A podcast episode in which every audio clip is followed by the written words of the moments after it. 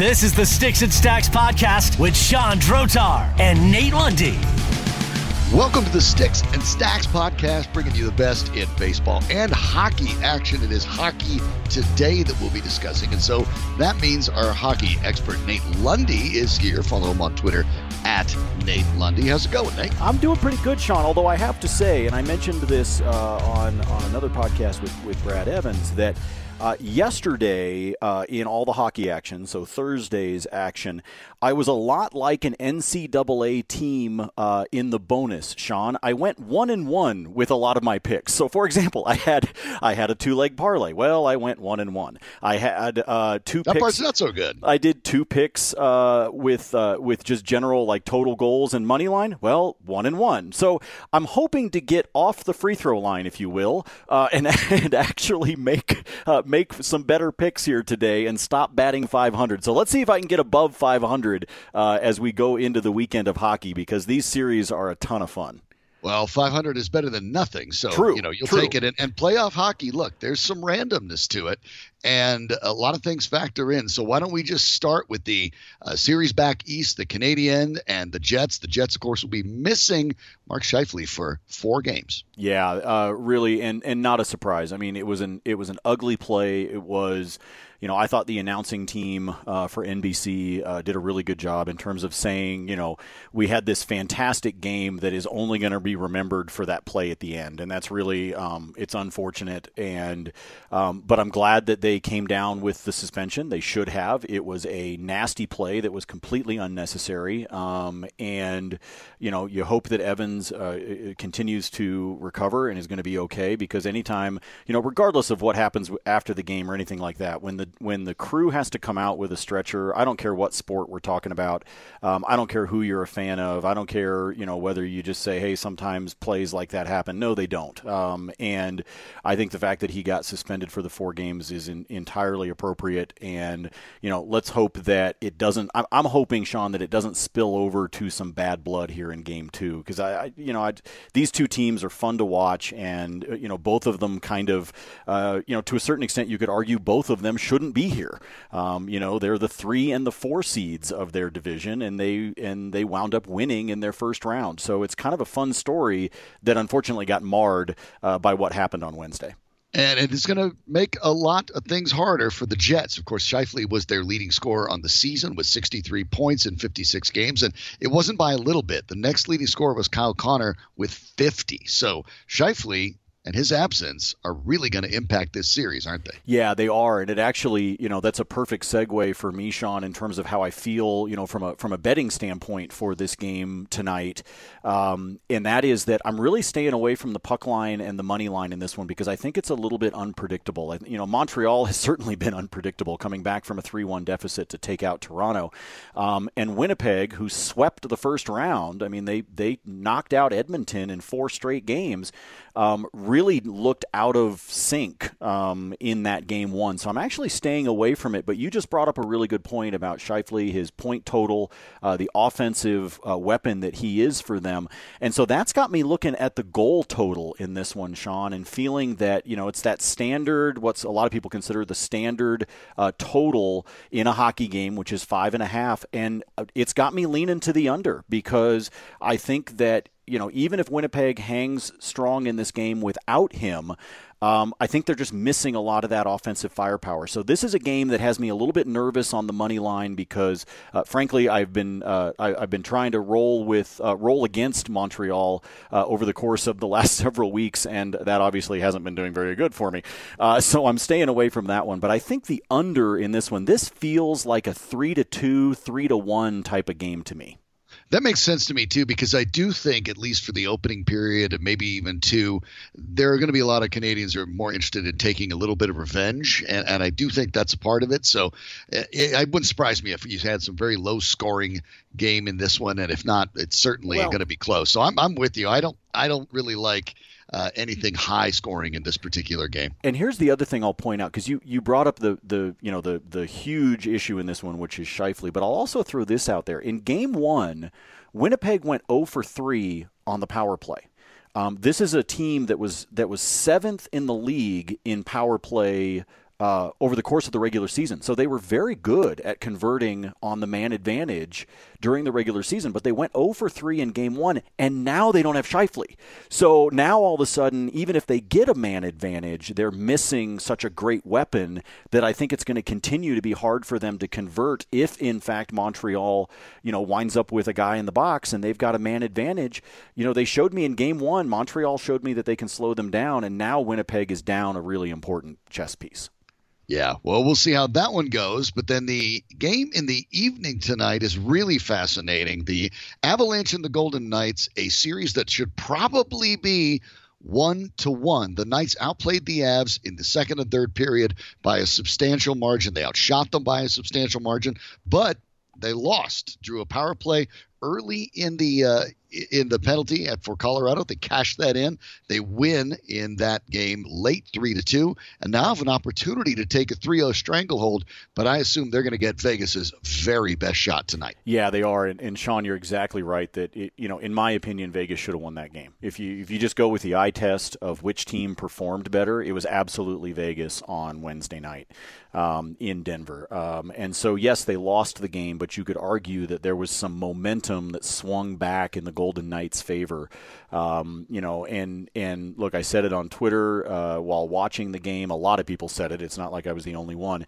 That was a really ticky tack penalty that was called on Vegas at the beginning of that overtime. Uh, Colorado got lucky um, that the referee called that and gave them the man advantage to where they could score that goal on the power play and win the game in overtime. I, I was I, I, was really surprised that that that, that penalty was called. Um, now I'm an Avs fan, so obviously I'll still celebrate it, but um, I was really surprised by that. But you talked about the shooting, Sean, in game um, in game one. The Avs outshot Vegas 37 to 25. But then when you look at game two, and you already said it, but let me quantify it 41 to 25 in favor of Vegas. They were peppering Philipp Grubauer with as many shots as they could. And in fact, uh, the you know one of the MVPs of the game, one of the three stars of the game for uh, the for the Avs was the post because I think Vegas hit the post six times. Um, I know I counted five, but I think there was a sixth in there as well. Otherwise, and three, three in the third period. Yeah. Otherwise, uh, otherwise, Sean, to otherwise, Sean, to your point, Vegas outplayed them. And Vegas probably should have won that in regulation, and this series should be 1 1. So when you look at this going back, though, to Sin City, um, the arena will be at 100% capacity tonight for Vegas. So you know that place is going to be absolutely loud and raucous, and those fans who have been uh, tremendous supporting this team ever since they got to Vegas uh, and started up, um, they are going to be loud and proud tonight. And I think that leans in Vegas's favor. And because of that, and because as of tape time here on the podcast, Sean, Vegas is a plus 100 on the money line, meaning even money. You know, you bet 10, you win 10. Right. Um, and if you're going to give me Vegas at home with that crowd, with the momentum that they have coming out of game two at plus 100, uh, like I said, I'm an Avs fan, but from a betting standpoint, I'm jumping all over Vegas because I think they win this one. I do not think this team goes down 3 0. I don't either. I think that's the right move. I think they showed that they could contain, if not control, MacKinnon and Makar. They were they were throwing sticks at them virtually every time they got the puck, and uh, even those two guys' are ability to adapt is certainly there. I don't think that it's going to be an open series for them anymore, like it was in that game one. You're talking about two Vezina Trophy goalies. They're, they're both finalists in Fleury and Grubauer. And even though these offenses are explosive, this one doesn't feel like a high scoring game to me either. Three to two sounds about right. And if that's the case, I kind of like the under as well. Yeah, absolutely. And that and they're sitting at that same standard under, Sean. They're sitting at a five and a half. So you and I with the same mentality for both games tonight, expecting them to be in that three to two, three to one range. Um, and and sticking to that under. But like I said, I'm staying away. You know, to recap it, I'm staying away from the money line or the puck line on the first game. But I do really like Vegas at plus odds tonight. That's Friday's games. We're going to take a look at Saturday's games when we get back right here at Sticks and Stacks.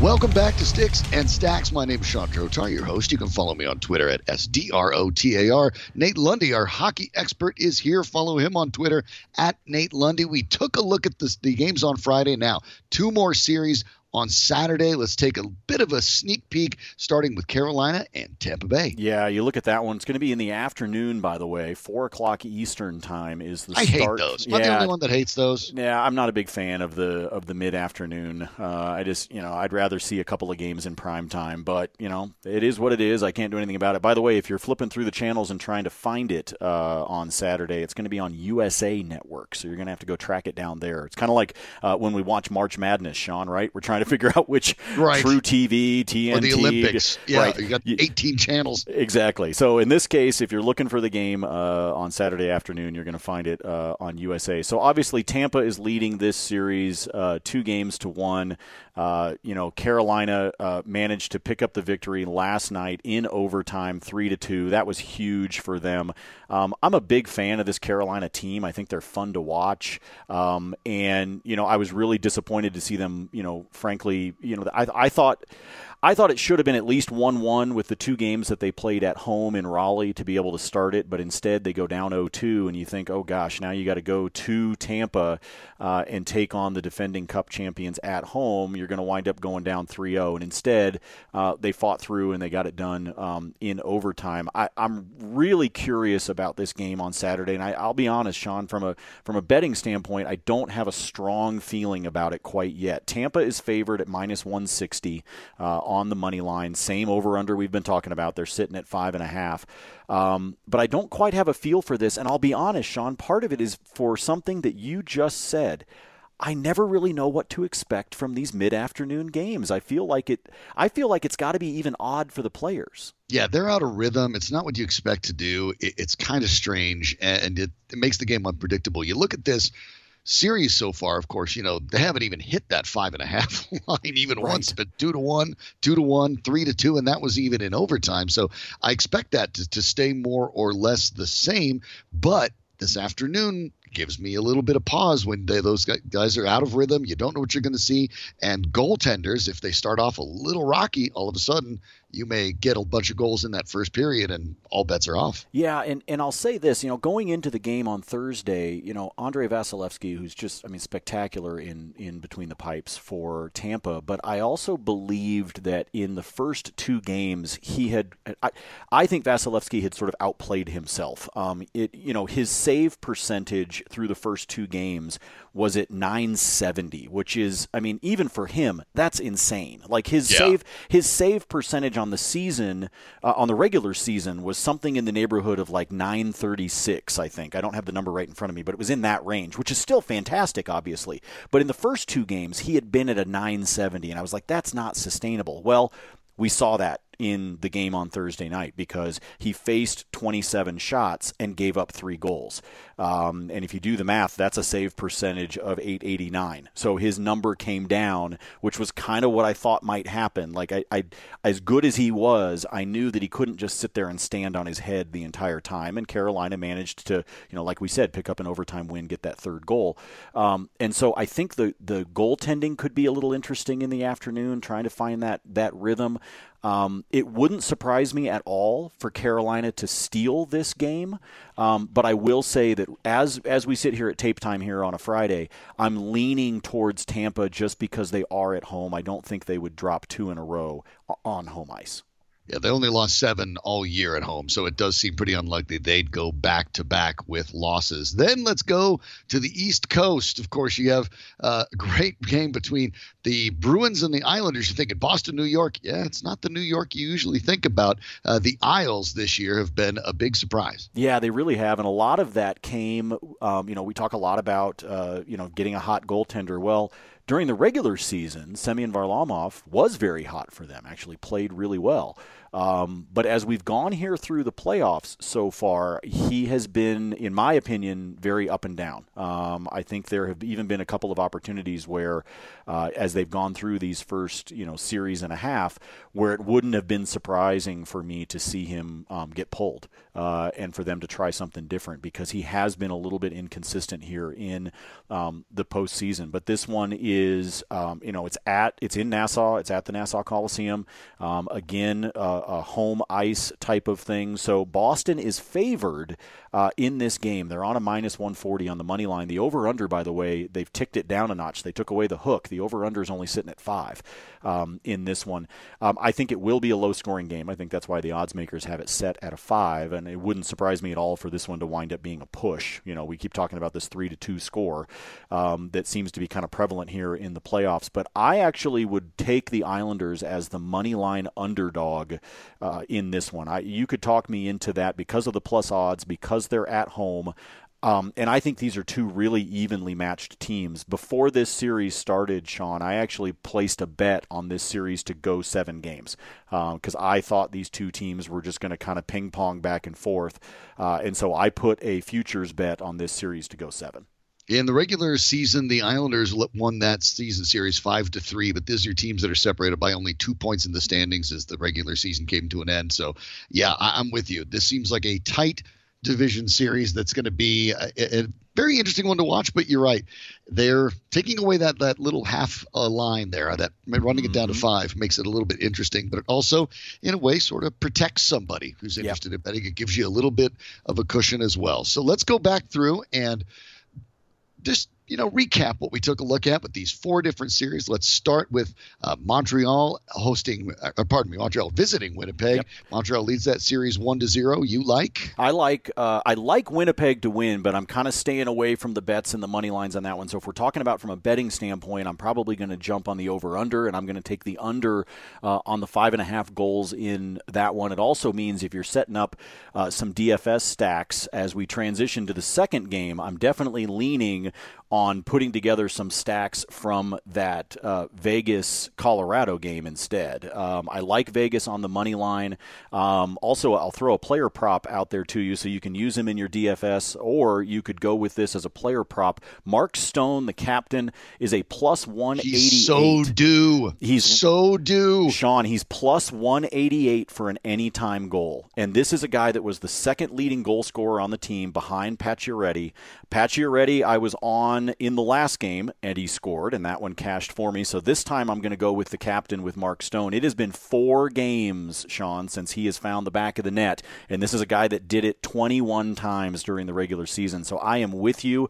I know that one of those deadly things as a better is to say it's due, right? It's kind of like walking by that that roulette wheel and but going. We do it anyway. Uh, but we still do it anyway. And so I am with you on Mark Stone being due, and that's why I really like that player prop for Friday night.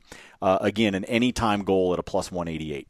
So there's the Avs and the Golden Knights on Friday night. We go to Saturday, that weird afternoon game, Carolina at Tampa. Yeah, I like Tampa um, to get the victory at home, go up 3 1 in this series. They're the defending cup champs for a reason.